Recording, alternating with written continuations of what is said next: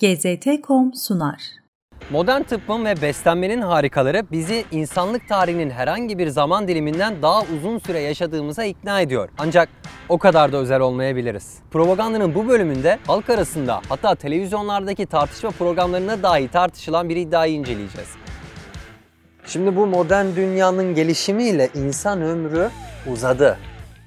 Son yüzyılda yaşam beklentisi dünya çapında önemli ölçüde arttı. Birleşmiş Milletler'in küresel verileri tutmaya başladığı en erken yıl olan 1960'ta doğan ortalama bir insan 52 yaşına kadar yaşamayı bekleyebilirdi. Bugün bu ortalama 72. Kayıtların daha uzun süre tutulduğu İngiltere'de bu eğilim daha da fazla. 1841'de bir kız çocuğunun 42 yaşına, bir erkek çocuğunun 40 yaşına kadar yaşaması bekleniyordu. 2016'da bir kız çocuğunun ulaşması beklenen yaş 83, erkek çocuğunun ise 79 oldu. Elbette bu artışta en önemli faktörlerden biri modern hayatın gelişmesiyle teknolojide ve tıp alanında yaşanan gelişmeler, yeni doğan ölümlerinin azalması ya da eskiden teşhis dahi edilemeyen hastalıkların artık tedavi edilebiliyor olması gibi. Tablo çok basit. İnsanlık ilerledikçe yaşam beklentisi de arttı. Ancak bu tabloda atlanan iki önemli nokta var. Birincisi bu hesaplananın bir yaşam beklentisi olması. Yani yaşam beklentisi ve yaşam süresi farklı kavramlar. İkincisi bunun ortalama bir değer olduğu. Bir bebek doğduğunda ortaya sürülen yaşam beklentisi ileride yakalanması muhtemel hastalıkları baz alarak hesaplanan bir değerdir. Bu hastalıklardan ölme ihtimali azaldıkça yaşam beklentisi de artar. Yeni doğan ölümlerinin fazla olması otomatik olarak bu ortalamayı aşağı çeken bir etken olur ki eski dönemlerde bu çok fazlaydı. Örneğin eski Yunanlıların ve Romalıların sadece 30 veya 35 yaşına kadar yaşadıkları yaygın bir söylem. Ancak durum gerçekten böyle mi? 35 yaşında olan biri yaşlı mı kabul edilirdi? O dönem yaşadığını bildiğimiz filozofları bile düşündüğümüzde bunun elbette böyle olmadığını biliyoruz. Antik Roma üzerine yapılan araştırmalara göre İmparator Augustus döneminde bir devlet görevlisinin ilk görevine başlaması için en az 30 yaşında olması gerekiyordu. Bu yaş sınırı daha sonra 25'e düştü. Konusu açılmışken İmparator Augustus ise öldüğünde 75 yaşındaydı. Roma İmparatoru komutanı ve doğa bilimci Gaius Plinus 1. yüzyılda yazdığı doğa tarihinin bir bölümünü en uzun yaşayan insanlara adadı.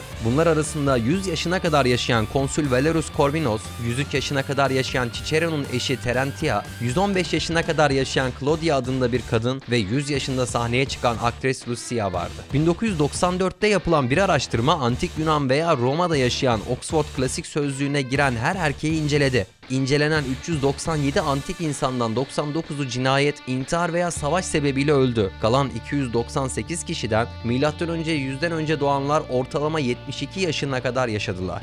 Bu gerçekleri sıraladığımızda birçoğunuz insan ömrü ve geçmiş dönem dendiğinde bu yanılgıya nasıl kapıldığını sorguluyordur. Konuyla ilgili BBC'de çıkan bir makale bu yanılgının sanılandan daha yaygın olduğunu ortaya koyuyor. Ancak üzerine konuşmamız gereken bir konu daha var. Yaşam beklentisi bir organizmanın doğum yılı, mevcut yaşı ve cinsiyet dahil diğer demografik faktörlere dayalı olarak yaşaması beklenen ortalama sürenin istatistiksel bir ölçüsüdür. Yaşam beklentisiyle yaşam süresi ise aslında çoğu zaman aralarında uçurum olan bir konudur. Örneğin yaşam süresinin renk skalasıyla gösterildiği bu haritaya baktığımızda Afrika'daki yaşam süresinde bariz bir azalma görüyoruz.